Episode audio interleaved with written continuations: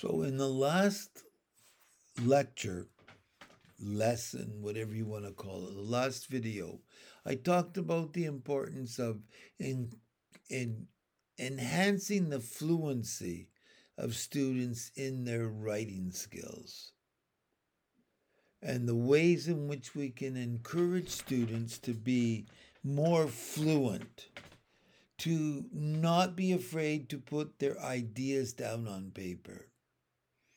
I think now I need to address the question of grammar. I'm going to be very honest and say that today I was very pleased when I listened to the news on the American networks and they used the proper plural for attorneys general. They were reporting on the the Supreme Court case, which isn't important, but they talked about attorneys general rather than attorney generals. And it brought to mind the importance of talking to students and encouraging them to use proper grammar and punctuation. When I was in school, myself, we had lessons on proper sentence structure, proper paragraph structure, proper punctuation. We learned about how to create and parse a sentence to make sure that every sentence had a noun and a, a subject and an object, had a noun and a verb, that every every sentence had a capital and a period. And today, of course, all of those things are out the window. Because kids today use OMG instead of oh my God, or LOL instead of laughing out loud or TBH instead of to be honest. Kids today, because they're on social media, are used to doing using shortcuts. And there's a place for that.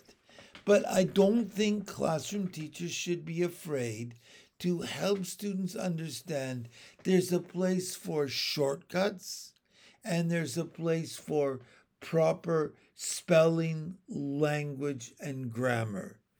There's all different kinds of writing.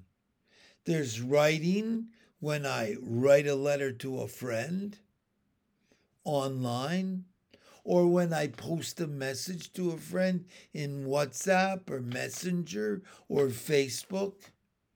But there's also the kind of writing that requires me to apply for a job.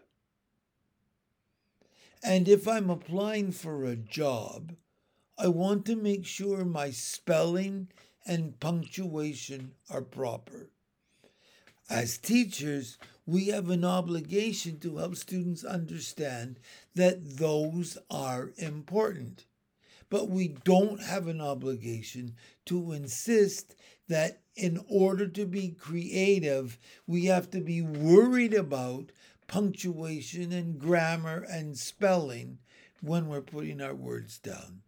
When I'm writing, and I've written a book, truth be told, I've written a book.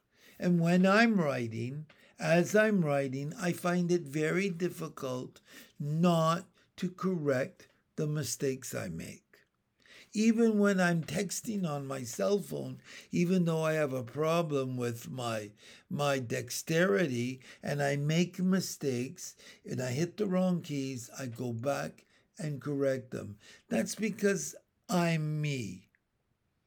But if I was working with my students, I would want them to I would want to encourage them to get their ideas down on paper first to say what they wanted to say as the words popped into their head. It's not important to make all the words spelled properly as I'm trying to say what I want to say. It's important when I want somebody else to read it.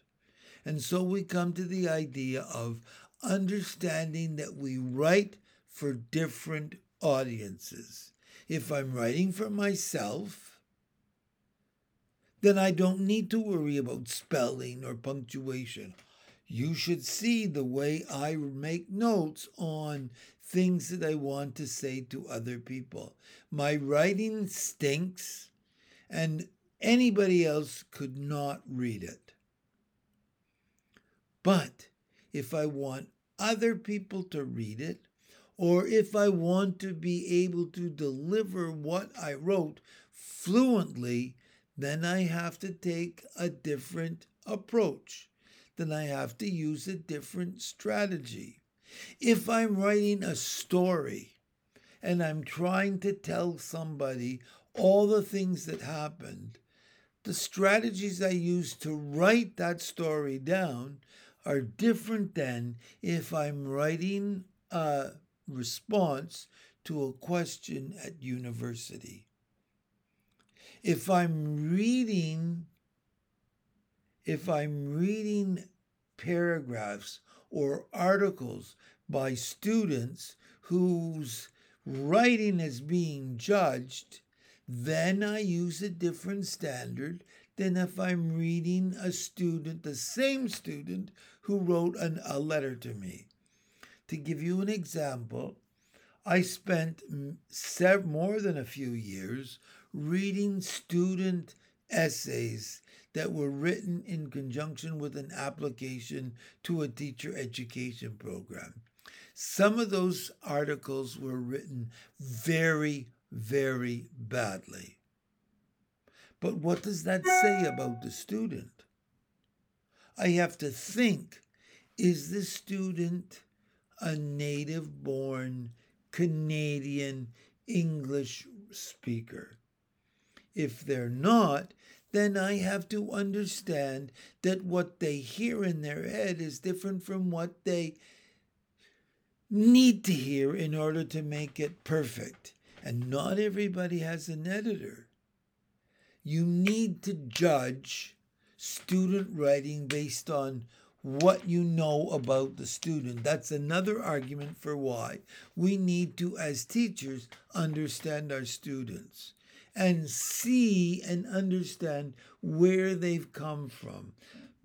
A student who was a native born English speaker, excuse me, who has been speaking English and writing English since the day they went to school is going to use the language differently than a person who learned English as a second language.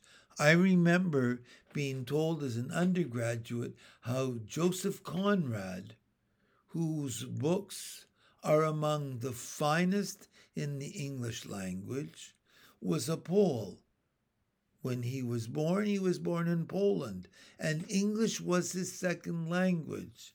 Not everybody can can learn to use a foreign language the way Joseph Conrad can. But that doesn't mean I can't encourage my students over time to try to enhance and improve the way in which they use the language. I need to help them be more accurate. I need to ask them, are you writing that this for me to read and judge you? Or am I reading, are you writing this so you can deliver a note to your mother who's not going to notice the differences, that the, the mistakes you make in the language usage or the spelling usage. So you need to think through and you need to clearly identify with the students who the audience is. Is the audience an academic audience where you need to use the language properly and you need to indicate that you know how to write in the language you're using? Or is it for somebody who you're just jotting down ideas for and will take take that additional step to understand where you're coming from? Grammar punctuation, spelling has to be considered to be important.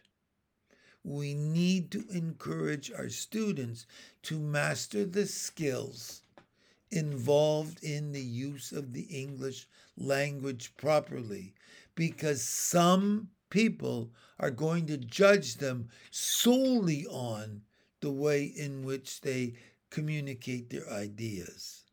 Not everybody, but some of them.